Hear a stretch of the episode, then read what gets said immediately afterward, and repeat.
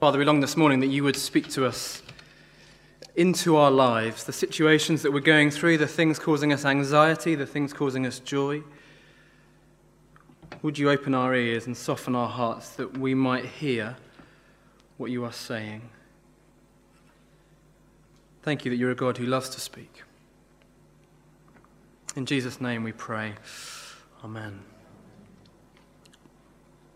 Um, fr- Friday night just gone, if you turned up at the church building, um, from about half seven onwards, we have our monthly film club, a club called Real Life. One of the things I love about it um, is that after watching a film, people generally are pretty happy to talk about the film, to talk about ideas and concepts, that the truths being expounded within that film, whether they agree, whether they disagree some of the topics and ideas. And film is a brilliant way of engaging with the reality of life, the big questions of life.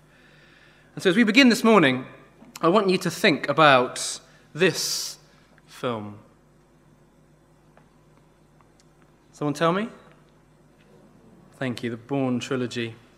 Um, bit of the background, if you don't know it, which I didn't until recently, but it was based on books written in the 80s it's now a very popular trilogy. There are spin offs and likely to be other films as well within the actual trilogy, which then become something else. Um, regarded by most as, as good films, some as, as almost redefining, redefining the genre kind of spy films. It's so popular, in fact, it seems that there are perpetual reruns on some of the more obscure channels about halfway down our list at home, again and again and again. If you're not familiar with them, I apologize, and I apologize as well because there'll be some spoilers. The story begins with Jason Bourne. We find out later his name, but Matt Damon, if you recognize him, um, floating as if dead in the Mediterranean Sea.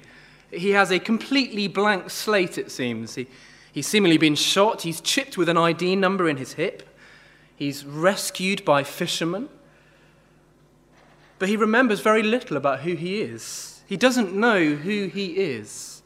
He doesn't know where he's come from. He doesn't know why he seems to have all these incredible ninja skills, ability to speak all kinds of languages, to cause all kinds of damage, but he doesn't know who he is. One of my favorite interchanges in the first film, the conversation he's having with a lady called Marie that he ends up traveling with for a bit. And he's just found these things, and so he asks her this. He says, Who has a safety deposit box full of money and six passports and a gun. Who has a bank account number in their hip? I come in here, and the first thing I'm doing is I'm catching the sight lines and I'm looking for an exit. I can tell you the license plate numbers of the six cars outside. I can tell you the waitress is left handed and the guy sitting up at the counter weighs 215 pounds and knows how to handle himself. I know the best place to look for a gun is the cab of the grey truck outside, and at this altitude I can run flat out for half a mile before my hands start shaking. Now, why would I know that? How could I know that and not know who I am? That is the big question of the first installment. Who am I? He asks. And then alongside that, a very close second is who are my enemies? Why are these gangs, why are the CIA trying to kill me? And the question of identity tumbles out again and again. It's in all kinds of films, to be fair. But in this one, I think it's particularly skillfully done. Who am I? Why am I here? Where am I going? Where have I come from? Maybe you can see why it's such a useful tool for a confused humanity who have walked out on God. A chance to ask the big questions of life. Who are we? What are we here for? What are we doing here? Where are we going? Are we just accidents? Does life actually have any meaning at all? And then maybe asking some of the challenges as well, the questions of, well, who or what stops us from being who we were made to be and doing what we were made to do? Key, questions for anybody, for all of us sat here this morning. Key questions for Christians too, particularly Christians in the Philippian church, it seems. You see, if you get those questions wrong, Paul says, if, if we're not clear on, number one, our identity and purpose and who we are, and number two, what the challenges are to us being those things, then we will be in all kinds of trouble. So, in our section for this morning in Paul's letter to Philippi, he longs for them. Do you see in 4 verse 1? That seems to be something of the climax of where he's going. He says, Stand firm.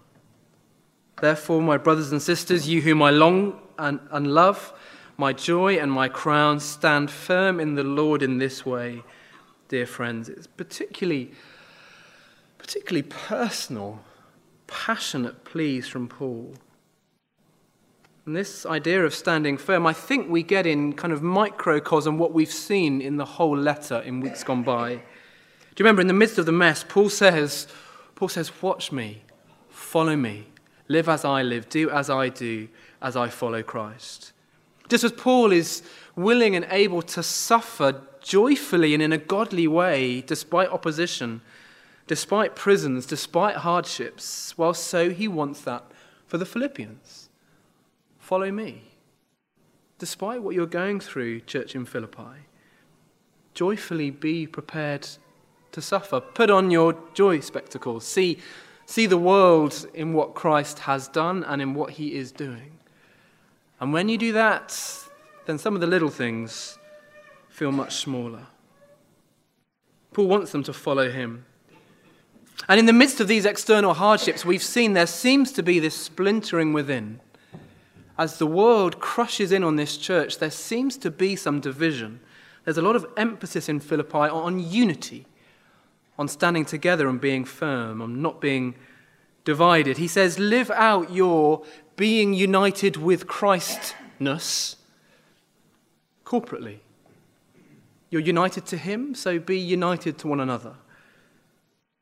Have a Jesus and then others first mindset. Live that reality out day by day. And of course, friends, our problem is we're forgetful, aren't we? Isn't that what it comes down to? In this tangible world, we're forgetful. We're easily like, like Jason Bourne. We don't know who we are anymore. We, we don't know what we're here for. We, we forget who we are in Christ. It, it doesn't trickle down into the everyday. We get buffeted this way and that. We believe what the world says, maybe especially when life is hard, we forget who we are. And so, how are we going to stand firm? That seems to be what Paul wants, I think, from these verses. How are we going to stand firm? Well, 4 verse 1, sorry, 320 to 21, he longs for us to be clear on our identity. Know who you are, says Paul. That is where we begin. That seems to be at the heart of the verses that we have for this morning. Philippian Christians, Magdalen Road Christians, guests and visitors, know who you are, know where you come from, know where you're going. We, as Christians, if that would be how you would call yourself this morning, we know who we are. So have a look at verse 20 with me.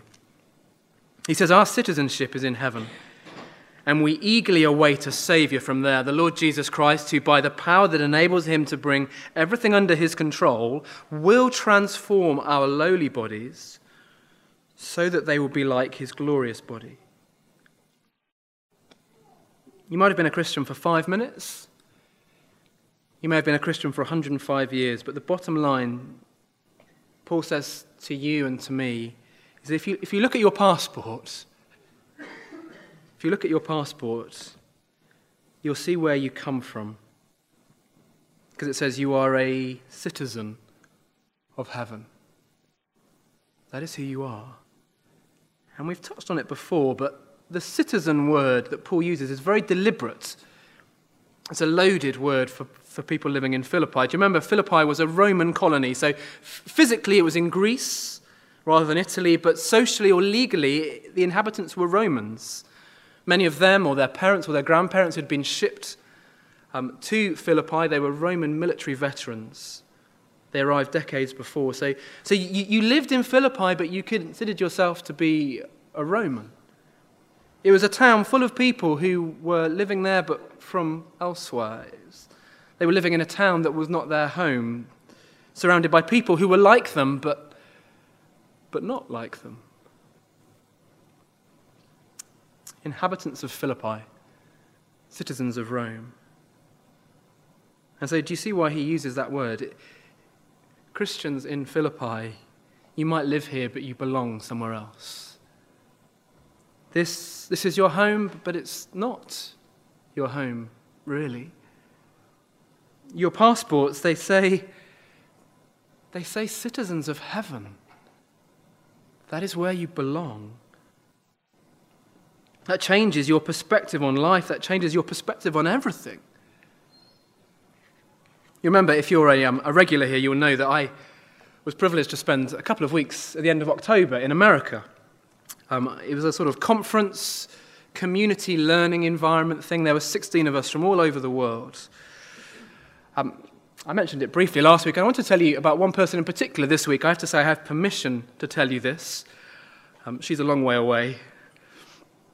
But there's a lady who, one of the things we did in the first couple of days was basically share our testimony. We had maybe 10 minutes to share a bit about who we were. Not what we did, but who we were. What the Lord had done in us. Perhaps how we had become Christians or those kinds of things. And she began her testimony like this. She said, basically, she said, I am the product of adultery. I am illegitimate, she said. She went on to explain her, her very complicated and difficult family situation. She was an outcome of, of an affair within a church. And you could have heard a pin drop. A bit like now. But what struck me, though, about her incredible woman was the maturity that she had in Christ. She knew who she was, she had this amazing grasp of her identity. Of course, she could have had all kinds of questions, all kinds of issues, all kinds of things going on when she found out about her, her background, her parents. but she knew whom she belonged to. She knew who she was, and that mattered far, far more. Do you see who, who being a citizen of heaven revolves around? Have a look down. If you are a citizen of heaven, if that is where you belong, look whom you belong to, you belong to Christ. He is the true, powerful king. So powerful, verse 21. In fact, he is in control of everything. But also, secondly, we're a people with a future because we have a hope, because we're waiting for our Saviour from heaven, who will transform our broken and ailing and decaying bodies. We're a people who have a hope because we think the grave is not the farthest perspective that you can have because this world is not all there is. It's not, not escapist daydreaming. It's based on, do you see his transformed body? Because we're thinking about the resurrection. He, he was raised again, he will come again, says Paul. Christians, you have a hope. Be clear on your identity. I wonder, did you ever stop and consider the reality of Jesus coming back? I think it can often seem very far away from life, can't it? It can often seem very far away from reality. Maybe this weekend, as we've watched the news, there's been something of a longing in us for peace, for something more, for evil to be done away with forever, for hatred, for murder. But I wonder if Jesus coming back, if our transformed bodies in Him ought to be something we, we meditate on more. We, we let it soak in more. That this world is not all there is, perhaps ought to affect us more. One writer puts it like this, I thought very helpfully. He says, he, he will rescue us from the toxic byproducts of our own and other people's rebellion. When he comes back from heaven, he is going to raise our sin stained, suffering scarred bodies from the dead. As he emerged triumphant from the grave on the third day with a real material body that could never ever again be harmed by pain or disease or death, so our Saviour will give us glorious bodies like this. No more muscle aches, broken bones, arthritis, memory loss indigestion, heart disease, or cancer. He continues like this Best of all, no more appetites bent in on themselves in guilty self indulgence. Rather, we'll have a body wired to desire what our Creator designed us for, what He is pleased to give us, and what He is pleased to see us enjoy through and through, forever and ever. You see, friends, you, your passport says you are a citizen of heaven. You're one of those waiting for Jesus to come back. This world is not all there is. There, there it will be, there is a future that will be for us. And when we know who we are, and when we know where we're going, and when those things begin to trickle down into life, into normal stuff, then life gets clearer. But easily we're like Jason Bourne. We're confused and we're disorientated and we're forgetful, and the world constantly screams at us, Take me seriously. Everything in us wants to listen, everything in us wants to be a citizen of heaven, to put down permanent roots here, to dance the dance like everybody else, to find our worth and our identity in what we see around us and what we can touch and taste and smell. The things that promise us permanence and value. The things that say, you belong here. But, and it's hard to remember, it can be really hard, but we're, we're citizens from somewhere else, from another place. If you're aware of these kinds of things, there's a movement at the moment amongst a number of churches, good churches, and it's of the idea of, of really emphasizing doing good, blessing cities, getting to know your neighbors, becoming part of the furniture, being in the world, putting down roots, opening the doors, perhaps. And I think those things are all good. Maybe in years gone by, Christians haven't done a great job of doing that. But I think we need to be careful that the pendulum doesn't swing too far the other way. We need to remember that we're to be in the world, but but not of the world. Because we're, we're citizens from elsewhere. So put down roots and love and bless and open doors and get stuck in, but, but remember who you are. Remember where you belong. Remember what your future holds when Jesus comes back. Should we do good? Of course we should. But take care that we remember who we are. It's all right to never feel quite at home. It's all right to never quite feel that we belong here. That's to be expected. Now, one of the reasons Paul gives, it seems, as you look at the verses, for, for wanting us to be so clear on our identity, verse 20 and 21, is because he, he puts them in stark contrast to some opposition that seems to be there in Philippi, some challenges. It seems these people were very much like citizens of Philippi. Paul says it's vital to be clear on your challenges. So have a look down at verse 17 to 19, first of all. Following Jesus is hard, and so to be forewarned is to be forearmed. Let me read from verse 18. For as I've told you before and now tell you again, even with many tears, Many live as enemies of the cross of Christ. Their destiny is destruction, their God is their stomach, and their glory is in their shame. Their mind is set on earthly things. But our citizenship is in heaven. So, do you see the first round of challenges that he outlines? To be frank, there are different thoughts as to who these people are in verse 17 to 19. There are strong cases from various sides. Some think it's, do you remember the Judaizers from last week? Legalists who were doing the Jesus plus thing, Jesus plus circumcision. And you can see legalism appeals to our flesh, to earning stuff, to appetites, to keeping laws, to earning righteousness, to ticking boxes, to notching up enough reward points. It's a, a worldly religion mindset. It's about flesh. And so maybe he's talking again about those guys. I think that works. But others think there's a new group that Paul is outlining here, not struggling with legalism, but struggling with license. Struggling with the fact that they have freedom in Christ and so they abuse it. Maybe they say, well, well, listen, God is bound to forgive you, isn't he? That's what he's like. That's his job. That's what he does. You can use your freedom for fun to do what you want to do. You have this get out of jail free card from God. Now go use it. What does it matter?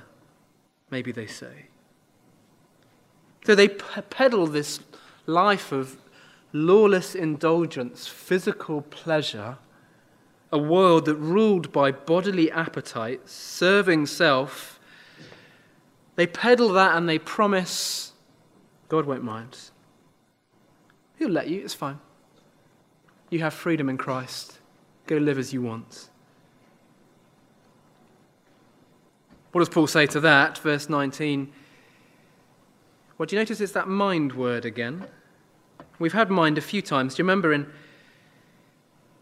as we've gone through Philippians, it's been a key word. It's back in chapter 2, be of one mind. Or chapter 2 again, have the same mindset of Christ Jesus. Here, here it's about a mind, though, set on earthly things.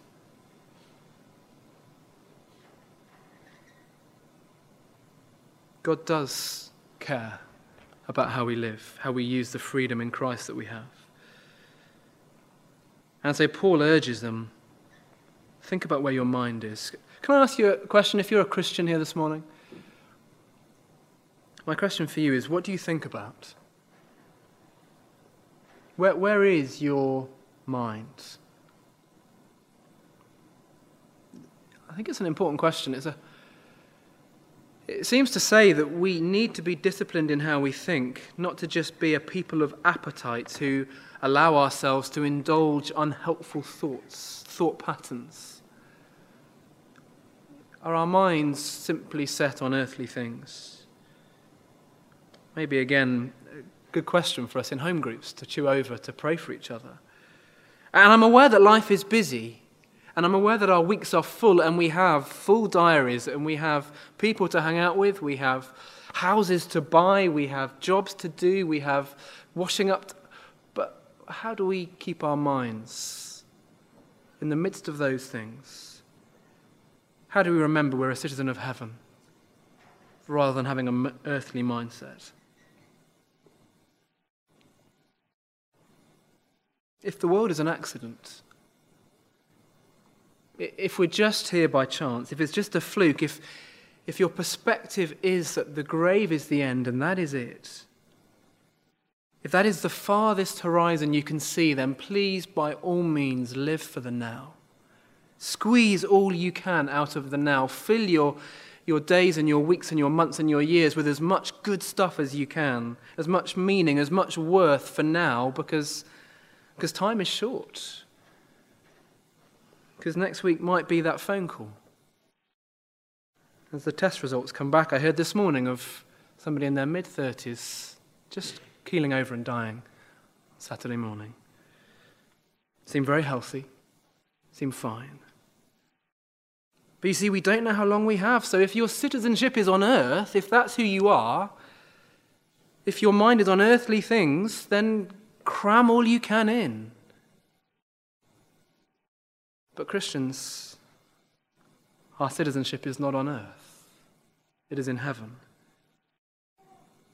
And yet, ours really is an era that can be described by verse 19. An era where appetite rules, the, the sea we swim in, the air we breathe, so often and so easily is about me and what I want now. Just this last week, Wednesday, the 11th of November, some of you will know we saw the world's biggest online shopping day ever. Okay, it's not Black Friday, that's the first Friday after American Thanksgiving, start of the Christmas shopping season, apparently. Cyber Monday, again, the first Monday after Thanksgiving. It's November the 11th. That is the biggest online shopping day. Why? Because it's the Singles Day in China. Article I read said this it was a manufactured holiday beginning in the mid 90s as a kind of anti Valentine's Day for singles to spoil themselves. Now, I suspect that is something of a, a sad byproduct of the awful one child policy in China. But the article continued it has since ballooned into such an orgy of consumption that online sales make Black Friday and Cyber Monday pale by comparison.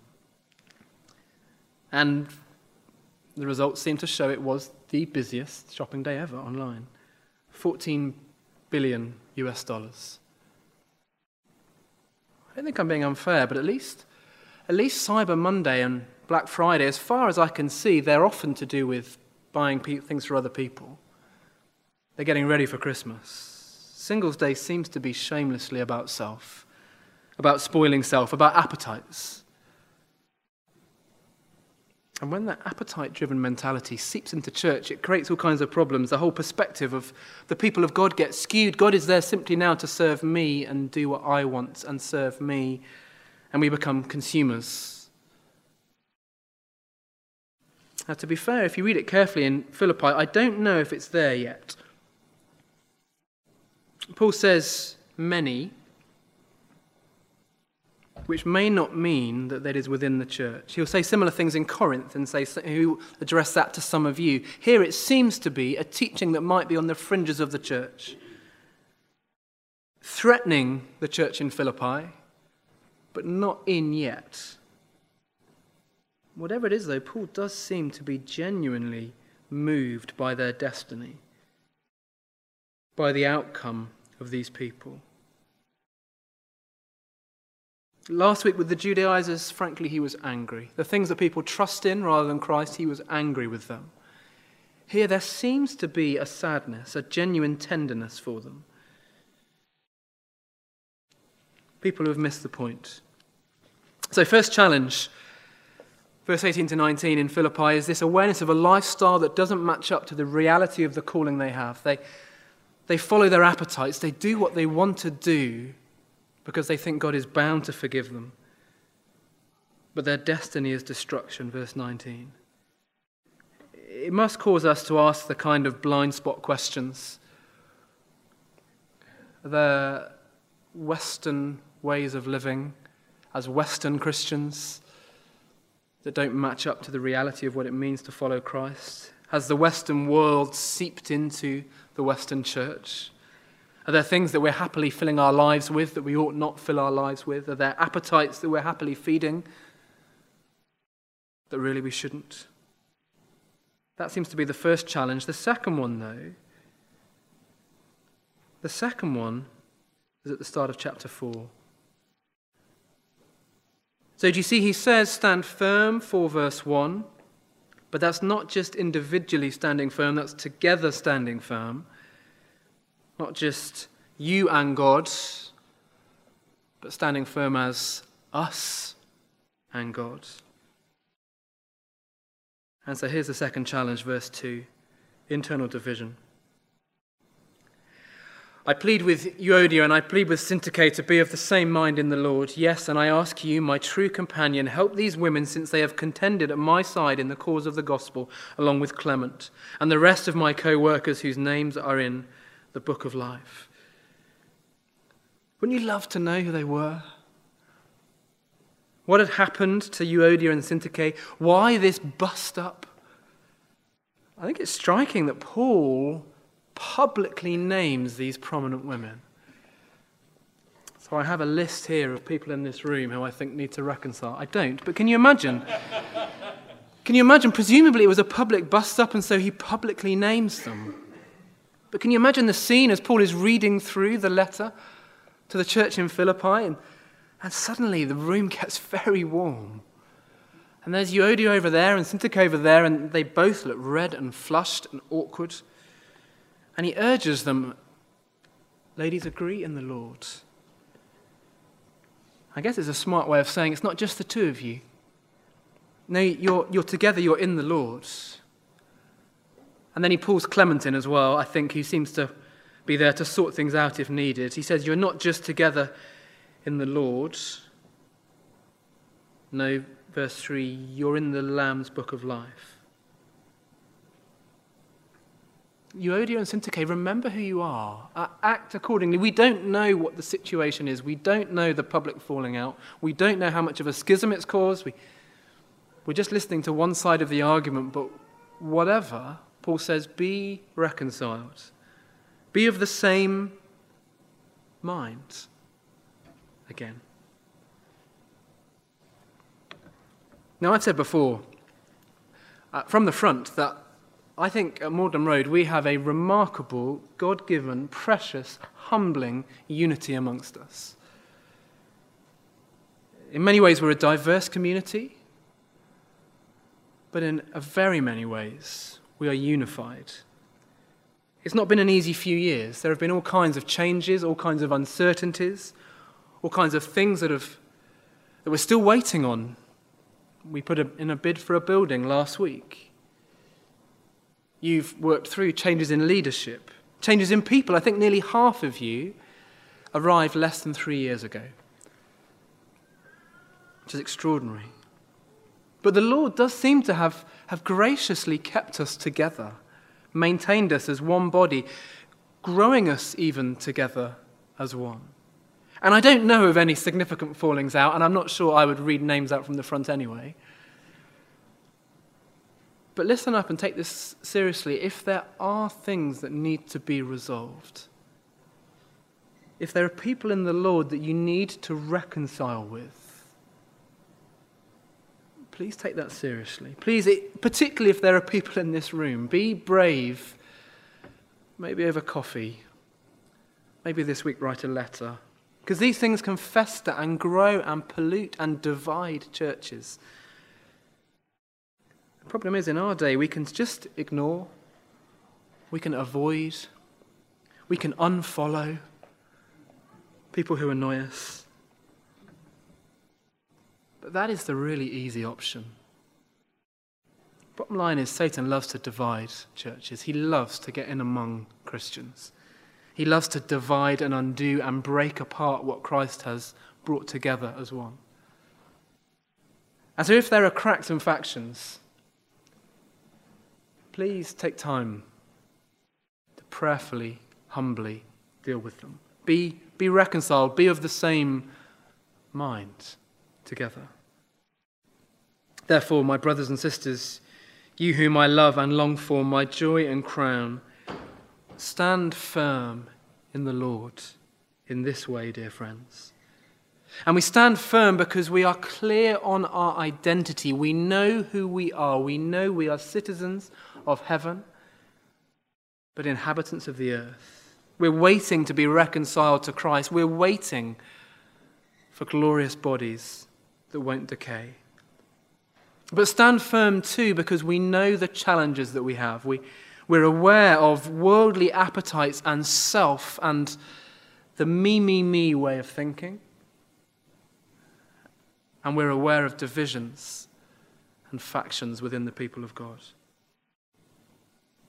So stand firm in the Lord, dear friends. Let's pray.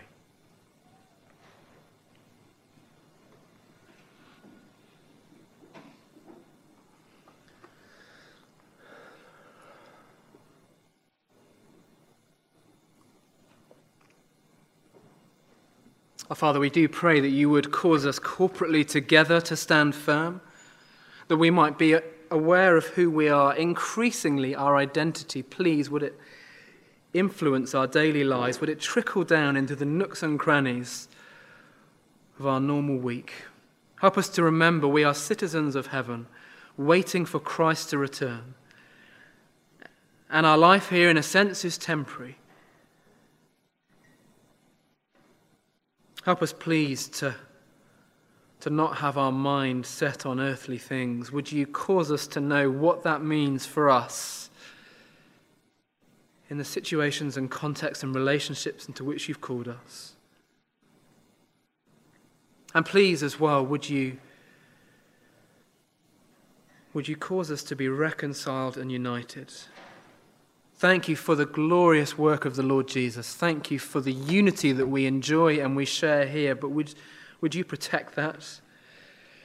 And if we need to be brave and reconcile, Would you help us to do that? In your Son's name we pray, for his glory. Amen. Do stand and let us sing of our future with Christ. Our Father in heaven, we do look forward to that time when we will see you face to face. And until then, we pray that you would help us to remember our identity, that we are a citizen of heaven. And we pray that you would guard us from the challenges of forgetting that. Might we keep our eyes fixed on Christ this week? In his precious name we pray. Amen.